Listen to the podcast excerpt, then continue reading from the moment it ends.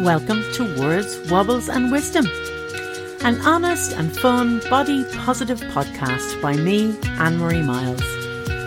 Are you struggling with your weight? Do you wish that you didn't think about food so often? Are there days when you'd wrestle a toasted sandwich off an alligator? Well, then, this might just be the podcast for you. I share my story, a lifelong battle with weight, food, and mental health struggles. I share it alongside some of my writing on the subject and some of the wisdom I've gleaned from my life as a Christian. So join me for this week's episode of Words, Wobbles and Wisdom. Well, hello there, and welcome to Words, Wobbles and Wisdom. Thank you for joining me, and thank you to those who have been in touch to say how you've been enjoying the podcast. I'm so grateful for the encouragement. And to the person who complained about last week's episode, I hope I have convinced you to come back. I did say back at the beginning, and maybe I need to say it every so often, that the wisdom bit of words, wobbles, and wisdom is not my own. It is God's wisdom and it's from the Bible. And that's always going to be at the heart of what I share. And uh, you did say that you thought my podcast would be better without the God stuff, and I politely disagree. it would be nothing without the God stuff, and that is because I would be nothing without the God stuff. But anyway, for this week, well, I've had a very therapeutic morning, actually. It's amazing how good it was for my brain. I defrosted a freezer. Now, it was one that didn't belong to me, though mine could probably do with some work done on it. Uh, but it was also one that was in great need of defrosting. And I have to say, losing yourself in a task is quite wonderful, especially when you're bashing seven bells out of two inches of ice. It's quite nice to kind of lose yourself in a job like that, it takes your mind off all the things that are you know that you're thinking about. I'm I'm having a bit of a difficult difficult week. There's some stuff going on, and uh, yeah, I it's it's been a it's been a bit of a week, but um, I have to say, um, bashing ice with a big plastic spatula. You know, it was quite nice. Actually, I have to confess, I broke the big plastic spatula. Um, and then moved on to a big metal straining spoon, which was a lot more productive. Uh, but don't worry, the freezer was plugged out eventually. I hit the wrong button first, but eventually I plugged the freezer out. And um, the big metal straining spoon did a very good job. Whack, whack, whack. It was brilliant. Uh, every so often I'd get a massive chunk of ice off. And uh, I wonder is that how footballers feel when they score a goal? I don't know. Uh, but it was a great sense of achievement. And I was thinking it's a terrible pity, really, that the weight doesn't come off like that. Um, sadly, it's a slower process that comes off bit by bit. And certainly hitting myself with a big metal spoon's not going to help. But um, I did reflect that actually I used to. I used to hit myself uh, during the weight loss process and maybe not um, uh, the odd time I did actually kind of thump my stomach. If you've been listening to the podcast for a while, you'll have heard me talk talk about that. But mentally as well, I and emotionally, you know, I used to kind of hit myself and um, chastise myself and criticize myself, and that doesn't take big chunks of weight off. It just takes big chunks of self off, doesn't it? You know, the being critical. It just takes big chunks of confidence off, and certainly is more likely to send me to comfort eat than anything else. So I'm glad I don't do that anymore. That's one of the things I've stopped is being cruel to myself, being mean to myself, being hard on myself. And going back to my freezer emptying this morning, I did realise very early in the process that to do it properly, it had to be completely empty.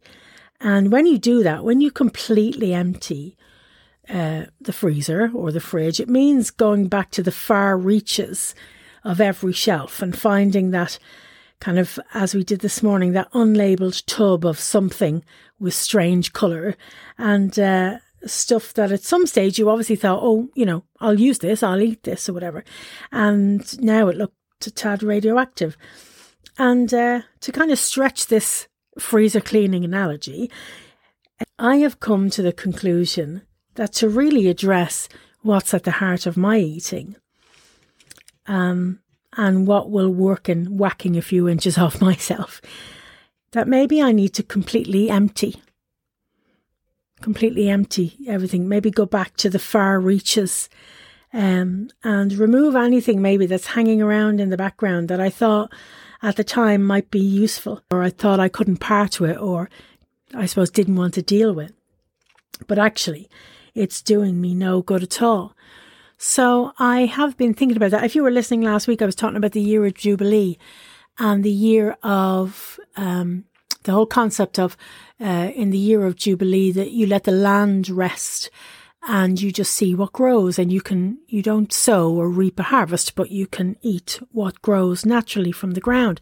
And i was kind of applying that to myself saying that i'm just going to see what grows this year in my year of jubilee my 50th year um, or my 50th birthday year i'm going to see what grows. And already uh, in this week, uh, something has kind of come to a head in the sense that I feel that maybe there are some things in the far reaches of my emotional life that maybe need to be dealt with, maybe need to be cleaned out, defrosted and, and thrown out, like some of the stuff we found in the freezer. And I just found it so cathartic this morning uh, as I was kind of hacking away at those big pieces of ice, just feeling them come away and the kind of sense of achievement of them breaking away and, and uh, being able to see the actual shelf of the freezer underneath uh, all of this frozen crud, you know. And, it, you know, when I got almost got to the end of it, I was thinking, this is how the freezer should be. This is how it should function. It's the drawers should be able to go in properly. The door should close properly with ease. Uh, we should be able to get the drawers in and out. And I just thought, when everything that shouldn't be there is taken away, when all the bits that are hanging around and um, all the kind of frozen stuff that uh, that hasn't been dealt with, when when that is dealt with, then this freezer will function as it should be. And again, I know I'm I'm one for stretching analogies, but I did think this morning as I was doing that job that maybe I've stumbled upon something. Maybe I've stumbled upon something that I need to do, that I need to maybe investigate, maybe get some help in doing that and investigate some of the stuff in the far reaches of my emotional life and, and clear out, just clear out some old stuff that uh, maybe has been hanging around and see um, if that helps me. So I will let you know how I get on with that as I go down that road. So, one of the things that I'm doing this weekend is I'm traveling to Dublin for a couple of days to a wedding. My niece is getting married, so I'm traveling home for that. It's going to be a very, very quick visit, just a, a couple of nights and uh, just one full day in the middle for the for the wedding day and I'm really really excited about that and I've bought a new dress oh my goodness I'm so nervous about the new dress um so I've bought a new a new dress because I thought, you know, there's there's two big family weddings. Well, there's lots of big family weddings this year actually, but there's definitely two that I'm going to, and um, I'm um, so I've got a new dress which I'll probably wear the same dress to both weddings. Sorry about that. I'm not buying another dress. Um, and uh, I've got pretty shoes to wear and I've been thinking okay what am I you know I've got to sort out some makeup and and it's just you know it's just so not me. I if I could I would go to that in my jeans and my boots and a big comfy cuddly jumper. And um that would that would be what I would absolutely love to do, but I can't. so, um, I've got to I've got to dress up, and actually, you know, when I've got the dress on and the shoes on and the makeup on and the hair done, I'll be delighted that I that I did myself up.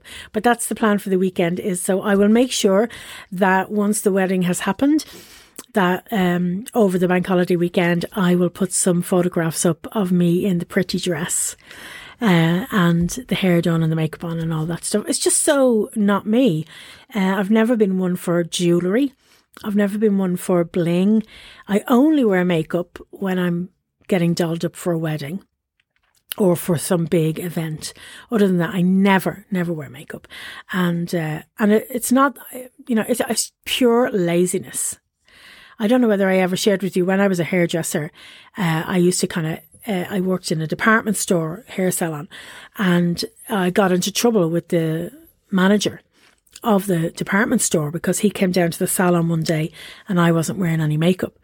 And he said, I, you know, he told my boss basically that I looked awful and I looked haggard and oh, it was just, you know, I was supposed to wear makeup and every so often I wouldn't bother and I just happened to get caught by the manager of the department store. And it's, for me, it's just a faff, you know, it's just too much like hard work. I can't be bothered. But then when I have it on, you know, I look all right with it on. I don't put too much on, just a little bit of foundation, a bit of lipstick, maybe a bit of mascara. I don't put too too much on. But um but yeah, I'm not oh gosh, I, I kind of resist getting dolled up and getting prettied up. Um, I'm not quite sure why that is. I'm not quite sure why I push back against that. But the dress is ready and the shoes are ready and the jewellery is ready and the makeup is ready and it's all, uh, I'm almost packed and ready to go and I'm looking forward to spending some time with some of the family and to celebrating my niece Emma and her husband to be Michael and having a wonderful day with them. I can't wait. I'm looking forward to it. Dress notwithstanding. On the whole subject of, you know, looking after myself in general, I do find that the um, as the as the years are passing, that the uh, the lines are increasing on my face. Actually, I found um, a blog post that I wrote almost 10 years ago when I was just about to enter my 40s. So I'm going to read I'm going to read the uh, the blog post. It's so funny because I don't actually think I've changed since I wrote that blog post. Um so it's called Girls Repeat After Me. I must use anti-aging cream. I must use anti-aging cream. I must use anti-aging cream. I'm about to enter a new decade, the decade where life begins. It turns out that Dolly Parton was right when she said in the classic film Steel Magnolias, Time marches on, and soon you'll realise it's marching right across your face. Thankfully, I did start to make a vague effort to look after my skin a few years ago. Someone bought me some posh moisturiser. I know, swish. I got a bit snobby about it then and decided not to use anything else if I could help it. This is achieved mainly by dropping hints to family at Christmas and birthdays, and most of the time it pays off. I don't have a problem with being 40. Oh, well, uh, okay, I do have one. I don't feel 40. I don't think I look 40 either, but then what does 40 look like? I suppose if you're rich and famous and can hire someone to put your washing in the machine and someone else to take it out, the stresses and strains of life may not show themselves as they might on those who've had to do those and a million other things themselves. And people who have staff, inverted commas, usually have them in other areas of life too, not least in the makeup and hair department. I'd be happy if I could afford to hire someone to search in the bed for my scrunchie every morning. But the anti aging cream purchase is precarious, and not just when buying it for yourself. When buying it for others, you have to be very careful. Too young and they're offended. Too old and you get it back yourself for your next birthday. And now you have it, with two reasons to be offended. Wrinkles are only the start of it.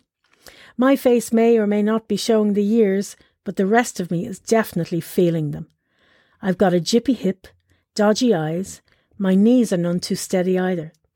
And let's not even talk about the generosity of my proportions. But there is hope. I believe in what Paul says in 1 Corinthians 15 that when I get to heaven, I'll get a brand new body. I'm hoping to get to choose my own. Maybe there'll be a showroom. One way or another, while we're here on this earth, if we don't want to end up with the complexion of a digestive biscuit, we really should look after our skin.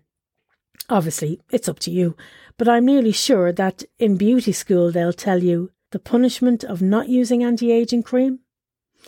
A hundred lines. So, there we go.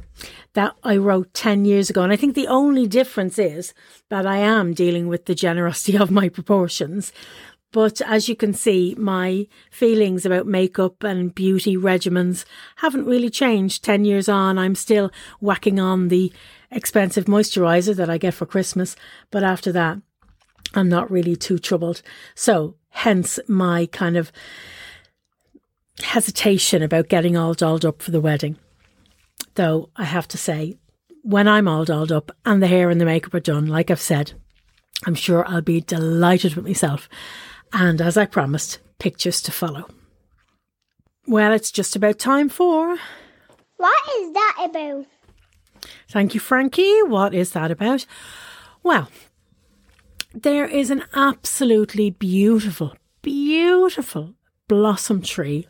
Just, in fact, it's just outside the window that I'm in front of right now. I can see it. It's, it's, my goodness, it must be 20 foot more, maybe 30 foot high even. It belongs um, to neighbours and it's massive.